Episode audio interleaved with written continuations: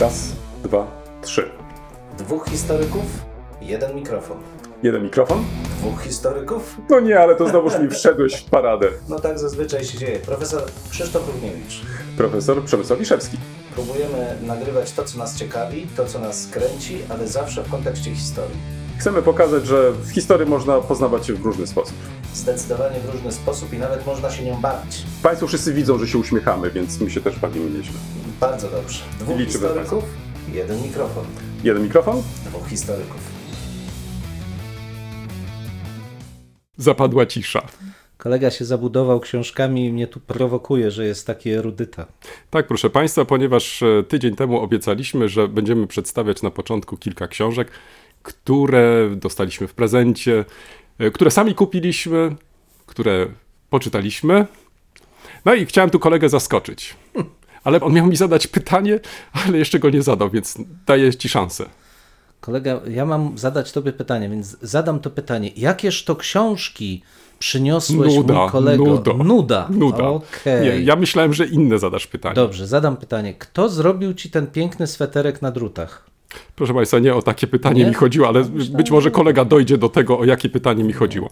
Dobrze, to skoro y, teraz y, y, jestem przy głosie i przy mikrofonie, to dwa, trzy zdania o książkach, które najpierw dostałem. Otóż dzisiaj trafiła do mnie książka Kolokwium Opole 2019. Konferencja pokoju z 1919 roku, jak tworzono Ład Wersalski. Po raz pierwszy. Z kolei Ośrodek Karta przesłał mi dwie książki, ale ponieważ chronologicznie dobrałem sobie te lektury, to za chwilę y, także o tej drugiej książce. Ale pierwsza, Herzbaum, Między Światami, Dziennik Andersowca 1939-1945 z posłowiem Normana Davisa. Bardzo proszę. Jeszcze nie będę mówić o tych książkach, bo w, o nich y, y, może nie tyle za chwilę, co być może w następnych tygodniach, ale żeby tak dokończyć to przedstawianie, to proszę bardzo. Żeby nie było, że w, tylko po polsku. Germanisierung im besetzten Ostoberschlesien während des Zweiten Weltkrieges. Co w tłumaczeniu e, pod redakcją e, Wernera, Hansa Wernera e, Rettenrata, germanizacja w okupowanej części wschodniego Górnego Śląska podczas II wojny światowej.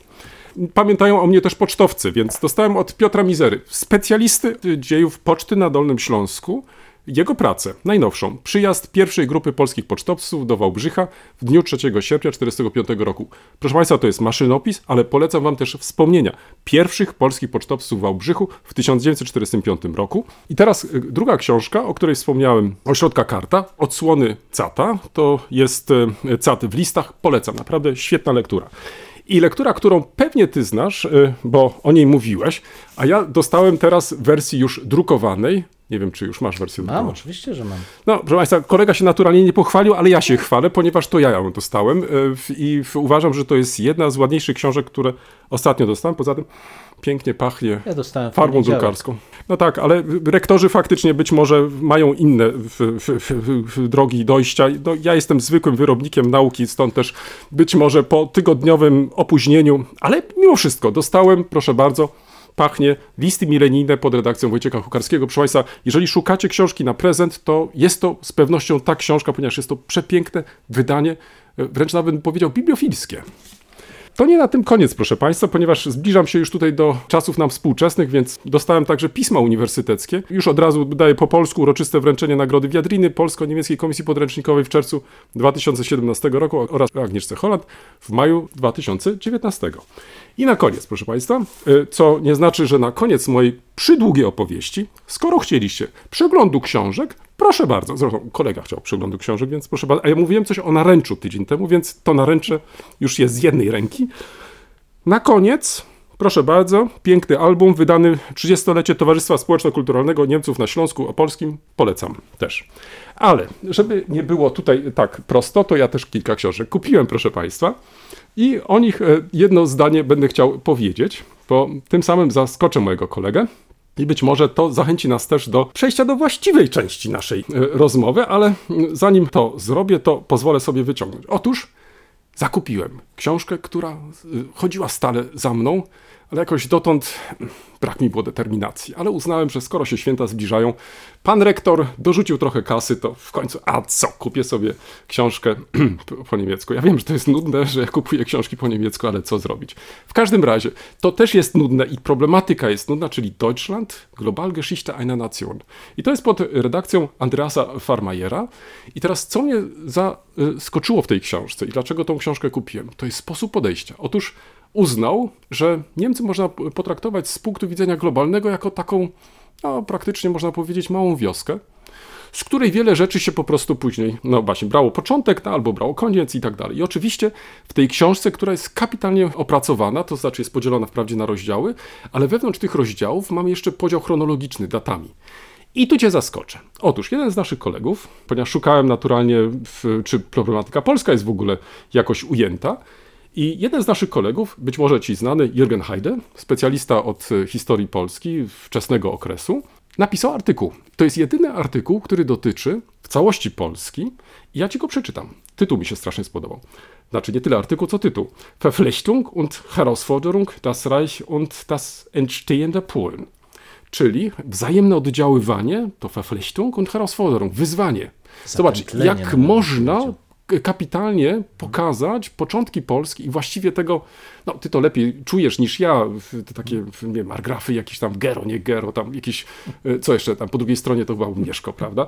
Czyli te jakieś tam zamierzchłe takie czasy, ale Verflechtung, mi się to strasznie podoba, czyli nie Beziehungen, tylko Verflechtungen i to jest z punktu widzenia globalnego, to, że uznano, czy wydawca uznał, że warto może zwrócić uwagę właśnie na te wzajemne relacje, związki, ale nie w kontekście tylko bilateralnych Ale związków. niech I zgadnę, artykuł jest sprzed około pięciu lat. y, być może te, tak też i jest. No, to tylko, proszę Państwa, potwierdzamy, że kolega czyta też, y, lub też czytał do niedawna bardzo regularnie w artykuły. No i proszę bardzo, może mnie nawet poprawić. Ale na jeszcze jeden tekst chciałbym Ci zwrócić uwagę, już dochodząc pomału do końca tej mojej takiej tygodniowej, takiego tygodniowego przeglądu tej, tej, tej, tych książek, które, do których dotarłem, czy do których zacząłem, które zacząłem czytać i tak dalej, i tak dalej. Mianowicie, być może przypominasz sobie taki pewien spór, który pojawił się w Polsce jakiś czas temu, czy Niemcy używają Niemcy w kontekście II wojny światowej. I tutaj jest jeden z artykułów, który myślę może naszych polskich e, też czytelników zainteresować, mianowicie specjalistki od dziejów niemieckiego antynaziz... e, nie, niemieckiego nazistowskiego obozu koncentracyjnego i obozu zagłady Auschwitz-Birkenau. Chyba właściwie tą nazwę już długą podałem, gdzie Sybille Steinbacher, właśnie specjalistka od tej problematyki, zresztą autorka kilku monografii na ten temat, zatytułowała swój tekst, teraz słuchaj, Auschwitz, ein deutsches Konzentrations- und Vernichtungslager. Czyli wszystkim tym z Państwa, którzy mają jeszcze wątpliwości, czy Niemcy używają dla określenia niemiecki, nazistowski obóz koncentracyjny i zagłady Auschwitz-Birkenau, proszę bardzo, jest dowód w tym właśnie tomie wydanym w 2020 roku. I teraz, e, żeby w jakiś sposób to podsumować, proszę Państwa, przyznaję się, nie tylko sięgałem dziś w tym tygodniu do książek, ale zacząłem też realizować kurs, ponieważ pan rektor ostatnio wszystkim nam zalecił, że mamy się uczyć, czy inaczej, mamy przejść na tryb y, elektroniczny obiegu dokumentów. No więc e, co robię ja? Y, Naturalnie słucham władz zwierzchnych, no i postanowiłem sobie po prostu y, wykupić kurs. Tak, tak, za granicą i zresztą nie byle jaki, bo polecam zresztą też tego y, autora, Davida Sparkiego, który to opracował kapitalny kurs właśnie jak można przejść z trybu papierowego na tryb elektroniczny. Jestem w trakcie realizacji tego kursu. Znając y, autora tutaj, bo już od lat śledzę jego stronę i też jego kursy, to na koniec, kiedy już kurs skończę, dostanę od niego certyfikat. Co mnie będzie bardzo cieszyć i będę mógł się ewentualnie wykazać wobec moich władz zwierzchnych, że nie tylko pisałem w tym roku artykuły, nie tylko coś tam, nie wiem, wykładałem, ale też odbyłem kursy dokszta- dokształcające, chyba to tak się nazywa. Tak więc wbrew temu, co Państwo sądzicie o niektórych profesorach, oni czasami też się jeszcze uczą. Kolega y, swoją przydługą już tyradę Boże, to już 9 minut. zakończył, ale nie zorientował się, że będziemy pracować w systemach elektronicznych, których wykładowca na pewno nie poruszał, bo EZD jest systemem tylko polskim. Więc y, oczywiście w pełni się zgadzam z tym, że należy poznawać wszystkie nowości, zwłaszcza te, które uwalniają nas od szkodliwego oddziaływania na otoczenie, więc zmniejszają nasz świat węglowy, a zatem przechodzimy na ten niepapierowy obieg informacji, ale obawiam się, że w kontekście funkcjonowania biurokracji uniwersyteckiej to tak bardzo się koledze nie przyda. Ale ciekawszym tematem niewątpliwie jest Verflechtungsgeschichte. Ten zaraz, zaraz, ja jednak mimo rzeczywiście- wszystko muszę to skomentować, bo proszę Państwa, wychodzi na to, że ja po prostu raz wykupiłem, znaczy inaczej, źle zrozumiałem e, tutaj w, w intencje zwłaszcza z władz zwierzchnik, do tego jeszcze sam zainwestowałem tutaj w wykupienie kursu, a teraz się okazuje, że to wszystko jest na marne. Ale nieprawda, że nie na marne, ponieważ to pokazuje, jak bardzo kolega chce się rozwijać, ile w nim wciąż jest życia, wciąż, ile w nim jest emocji. A co do tego chyba wiedzieli. nikt nie miał wątpliwości, Państwo pewnie też nie. Więc dlatego bardzo się cieszę, że moi pracownicy, których kocham, ubóstwiam i cenię, są wciąż tak aktywni, pełni werwy i będą nas wspomagać swoim eksperckim doświadczeniem w rozwijaniu nowego podejścia do biurokracji. Ale E, przechodząc do widzicie- naszego Widzicie tematu. Państwo ten uśmiech na twarz. Ja nie wiem, czy to jest taki dowierzający, czy niedowierzający uśmiech. No, ale przechodząc już do tego artykułu, który oczywiście z- budzi moje zaciekawienie, ale świadomie mówiłem o tych pięciu latach, bo ta Verflechtungsgeschichte była popularna właśnie mniej więcej pięć lat temu. Zresztą w opozycji to jest bardzo ciekawe podejście jako takie. Czyli historia wzajemnych oddziaływań. Zapętleń, to się Za- wręcz nazywało zapętleń. No, takich... ym, Nie mamy dobrego chyba słowa na to, bo mamy z jednej strony jako przeciwieństwo, może nie przeciwieństwo, miało to być uzupełnienie tego, co nazywamy histoire croisée, czyli tej przecinającej się w historii, gdzie te relacje to też nie jest Beziehungsgeschichte, czyli to też nie są właśnie relacje. Stosunki, tak, relacje. Tak, tylko to zapętlenie, to znaczy, żeby pokazać w pisaniu historii, że nie jest to transfer kulturowy, co jest już tematem takim bardzo delikatnym, to znaczy, że z centrów kulturowych wpływy idą na zewnątrz, ale że dzieje się to wielostronnie, to znaczy, że ta historia polega też na tym, że paradoksalnie te tradycyjnie uważane za, przepraszam za to słowo, zacofane obrzeża też wnoszą do centrum coś ciekawego i być może sama metafora centrum i peryferii, pod czym się w pełni podpisuje, jest nietrafiona.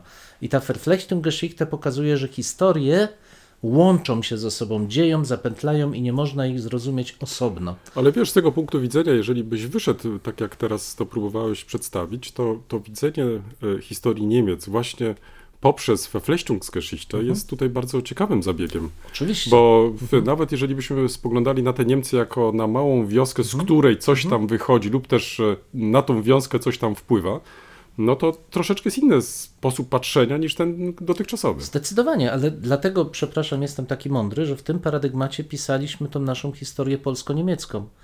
Różnie to w, wychodziło, bo to, to jednak wymaga w gruncie rzeczy dużych badań podstawowych i ich brakuje. Kiedy piszesz syntezę, a nie masz badań podstawowych w tym paradygmacie, to tak naprawdę próbujesz coś zrobić. Ja z wielką radością to robiłem, nie jestem pewien rezultatu, ale sprawiało mi wielką frajdę to, że mogłem inaczej spojrzeć, wyjść z paradygmatu pewnego, co łączy się w jakiś sposób z tym, o czym dzisiaj mamy rozmawiać przewrotnie, czyli ze świętami, bo wbrew temu, co moglibyśmy uważać, nasze zwyczaje świąteczne nie są naszymi zwyczajami świątecznymi. To, że nie są naszymi zwyczajami, to się mogłem też wczoraj przekonać, bo mm, tak się złożyło, że w środę między kursem, zajęciami a lekturą poszedłem po choinkę.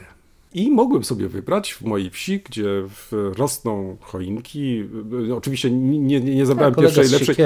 Nie, nie, wręcz odwrotnie, jest plantacja choinek. I mogłem sobie wybrać jedno drzewko, takie, które mi pasowało, mniej więcej pasowało też do wysokości i tak dalej. W każdym razie y, wybrałem sobie tą choinkę i teraz być może ja nie wiem, czy u Państwa jest podobnie, ale tak naprawdę to powinno się to robić krótko przed świętami.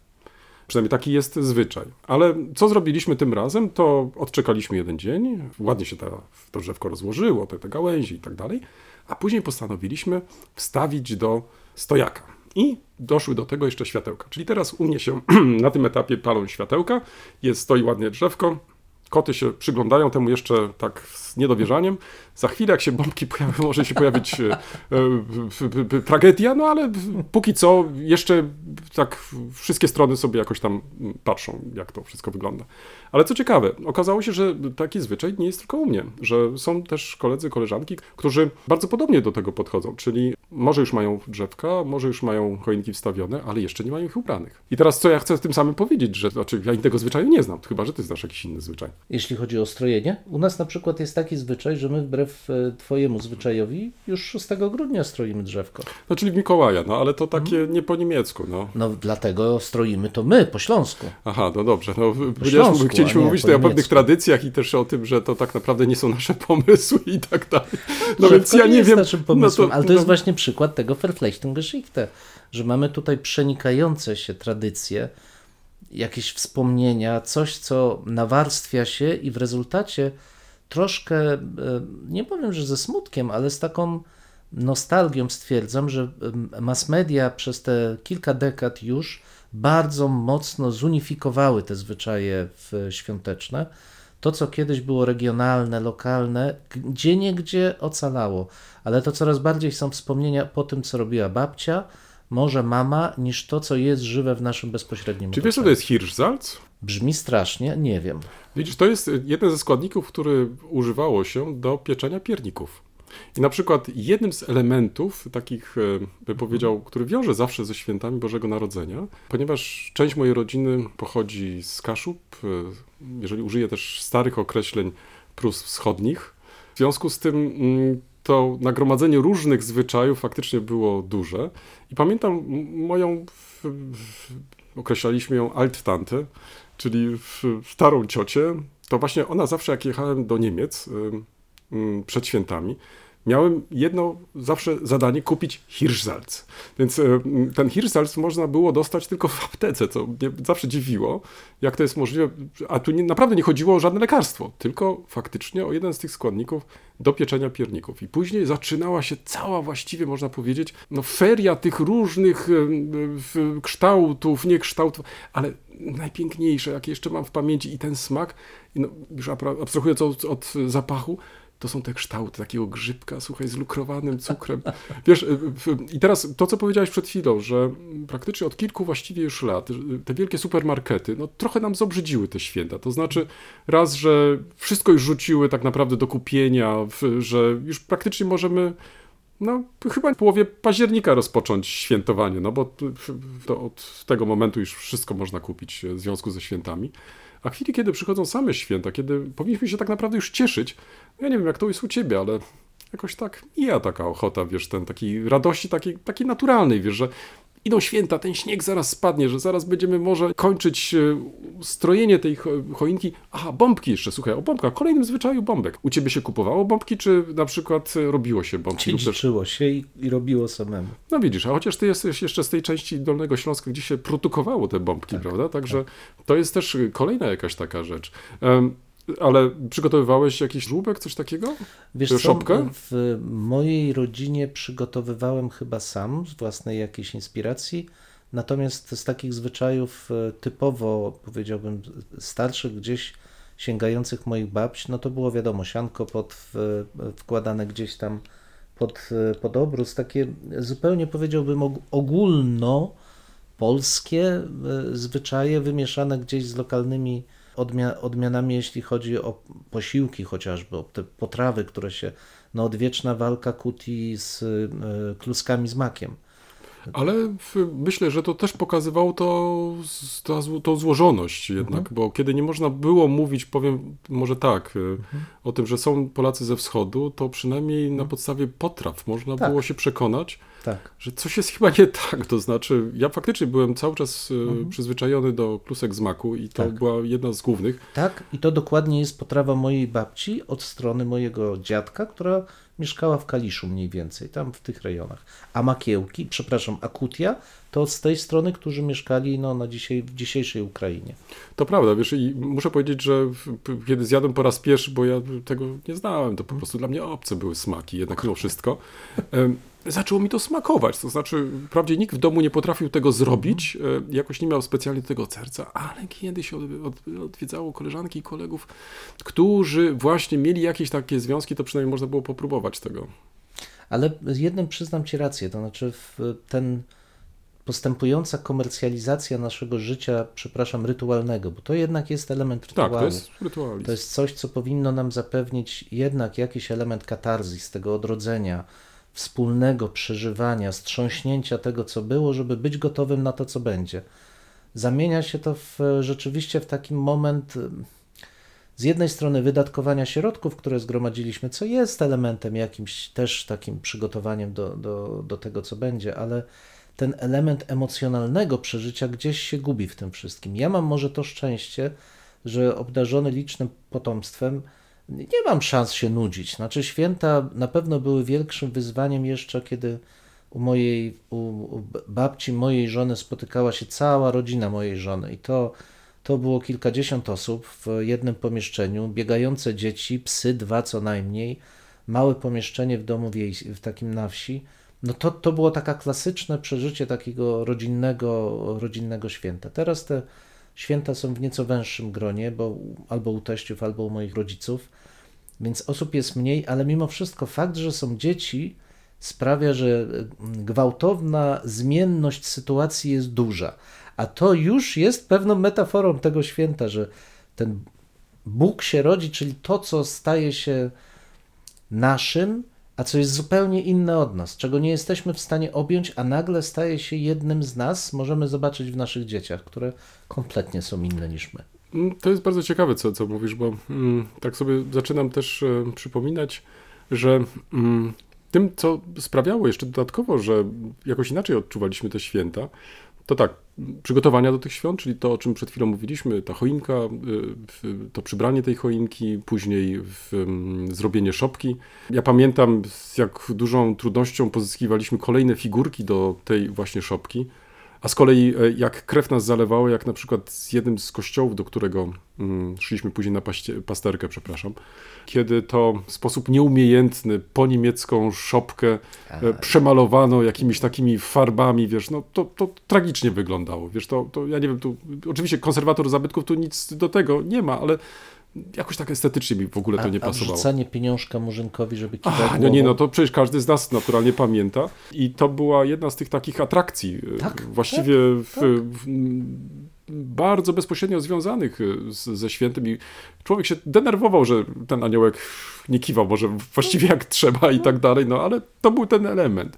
No i później e, faktycznie e, to jest też i tak, że kiedy już miałeś to wszystko gotowe, przychodził ten dzień, rodzina się zjeżdżała lub też nie, no dzisiaj u mnie też jest z tym coraz trudniej, bo to jednak, e, no chociaż w tym roku to dla każdego z nas będzie pewne utrudnienie jednak w związku z, z trwającą epidemią, ale mm, może dlatego też zaczęliśmy wcześniej się przygotowywać do tych świąt, może dlatego wcześniej poszliśmy po tą choinkę, może dlatego wcześniej też zaczęliśmy myśleć o tym, że trzeba się w jakiś sposób e, przygotować. Co się będzie dalej działo? No, mm, tak jak zwykle, no, myślę, że będzie ta wieczerza wigilijna. O, dzielenie się opłatkiem. Widzisz, to też jest kolejny element, który jest tutaj bardzo ważny, kluczowy. Ja nie wiem, czy u ciebie się czyta też fragmenty Biblii na przykład, e, ale u mnie to samo, więc myślę, że teraz ja się tak cały czas zastanawiam, czy, czy to jest coś dla nas typowego, czy też e, mm, jest to coś specyficznego. Ja bym raczej powiedział i ogólnie, że to jest raczej coś typowego, to znaczy przejęliśmy z różnych kultur jakieś pojedyncze elementy, staraliśmy się to w jakiś sposób zaadoptować na nasze potrzeby.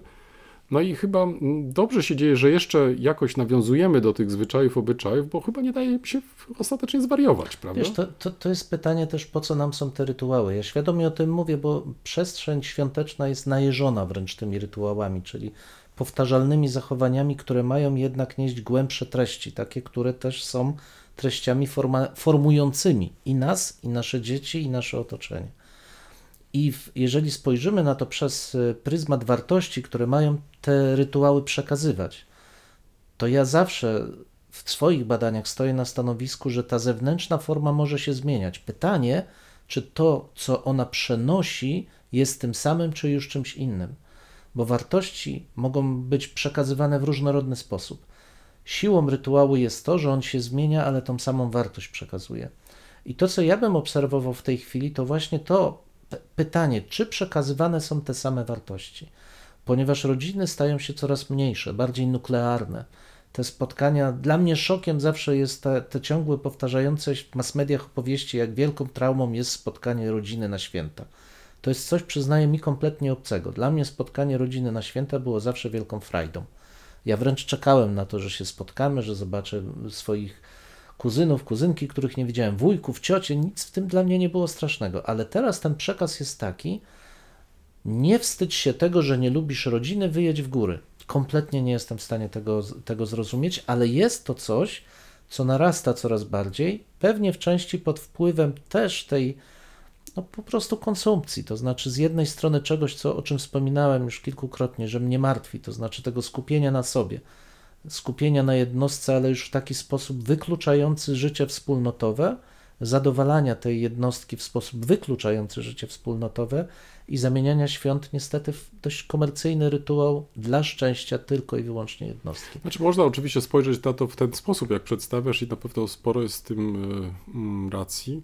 Ale ja bym jeszcze podkreślił inny może mm, ważny element, to znaczy, że jednak w rodzinach chyba nastąpiło coś takiego też jak polityzacja mhm. i praktycznie mm, raczej oczekujemy pewnego oddechu, to znaczy rodzina zawsze była jakimś takim jakby to określić, e, no, taką przystanią spokojną, mhm. gdzie właściwie no, można było trochę odetchnąć od tego właściwie nawału tych, tego życia codziennego.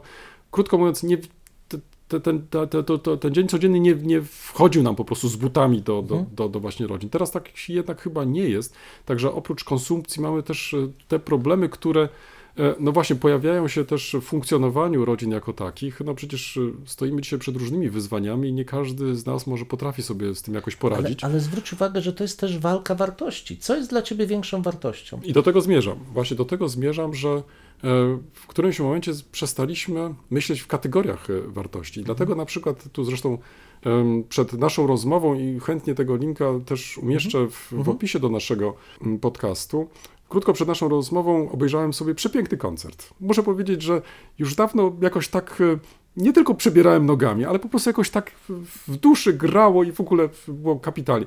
Mianowicie Orkiestra Uniwersytetu Wrocławskiego złożona z zagranicznych studentów, którzy przed świętami y, dali piękny koncert, śpiewając y, każdy ze swojego kraju, czasami to jakiś standard, czasami może jakąś piosenkę, nie wiem, czy zauważyłeś, że takim elementem wiodącym wśród tych wszystkich jakichś utworów było miłość. To znaczy, mhm. i różne rozumienie tej miłości są. Ja miałem takie wrażenie, że każdy z nich, tłumacząc to pojęcie miłość, e, z jednej strony stara się na własny sposób wytłumaczyć, co rozumie, ale jednak próbował tłumaczyć się z tego pojęcia. No tak jakoś mi się to rzuciło w oczy, ale muzyka, która towarzyszy po prostu tym śpiewom, no jest kapitalna. Ja poproszę, panie rektorze, więcej takich koncertów, bo uważam, że to jest chyba tym, czym e, żyje ten uniwersytet. To znaczy, jako uniwersytet otwarty. No przecież to, że w, w jednej orkiestrze mogły się znaleźć tak różni przedstawiciele różnych e, narodów, państw i tak dalej, i wspólnie grać. No, nikogo nie muszę e, tutaj przekonywać, że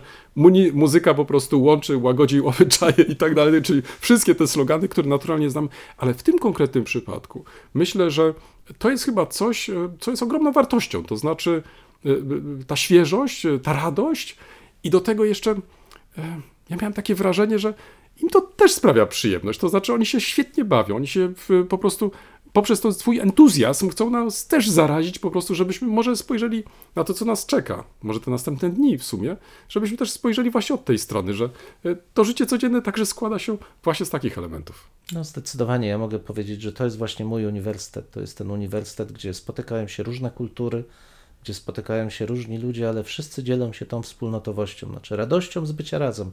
I to jest chyba też metafora tych świąt, to znaczy ten który przyszedł, a który jest kompletnie inny, ten, który jest nie z tego świata, staje się jednym z nas i my dostrzegamy Jego w sobie, w Nim, nas samych, jesteśmy tą wspólnotą. Ten przekaz kulturowy, bardzo silny, powinien być w moim odczuciu takim czymś, co zabieramy ze sobą na święta. Gdzie byśmy się nie znaleźli, wspólnotowo razem otwieramy się na innych. To będziesz miał teraz trochę czasu na lekturę, żeby odpocząć, żeby wyłączyć internet. Wyłączyć internet na pewno, ale zaległości pewnie są, ale ja bym chciał przede wszystkim mieć czas dla rodziny. I tego też Państwu życzę i Tobie i wszystkim naszym słuchaczom, żebyśmy w te święta mieli czas dla naszych rodzin i byli z nimi bardzo blisko. Dziękuję Państwu za uwagę. To chyba będzie nasze ostatnie nagranie w tym W roku. tym roku. Chyba tak. Chyba tak, nie? tak. Bo nie będziemy się jakoś zmuszać do tego, żeby jeszcze się spotykać, nagrywać, chociaż możemy to zrobić. Ale chcemy Państwu też dać odpocząć trochę od nas, Tak, zdecydowanie. by z, z, z nowymi siłami zacząć nowy rok. To był 30 odcinek, pragnę Ci przypomnieć. No to muszę przyznać z dużym szacunkiem, kolega 30 razy czyści nasze nagrania, wstawia je, pracuje nad nimi. Tak, faktycznie, to tak jak buty się czyści właśnie Tak. taką szczotką, tak, tak, szoruje. Wprawdzie brak mi od czasu do czasu te, tej oliwy, prawda, która mogłaby się po prostu tutaj lać, ale jakoś ostatnio taki, ale popatrz, ale taki e, apel nawet zgłosiłem ostatnio, że tak, ale nikt nie zareagował. Ja nie wiem, chyba nikt nie słucha tych naszych odcinków, więc tak sobie rozmawiamy tylko chyba między sobą. Wesołych świąt, proszę Państwa. Wesoły świat.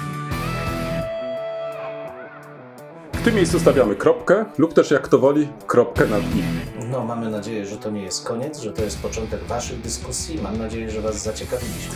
Prosimy o komentowanie naszych zmagań z historią. Poniżej zdjęcia jest wystarczająco dużo miejsca.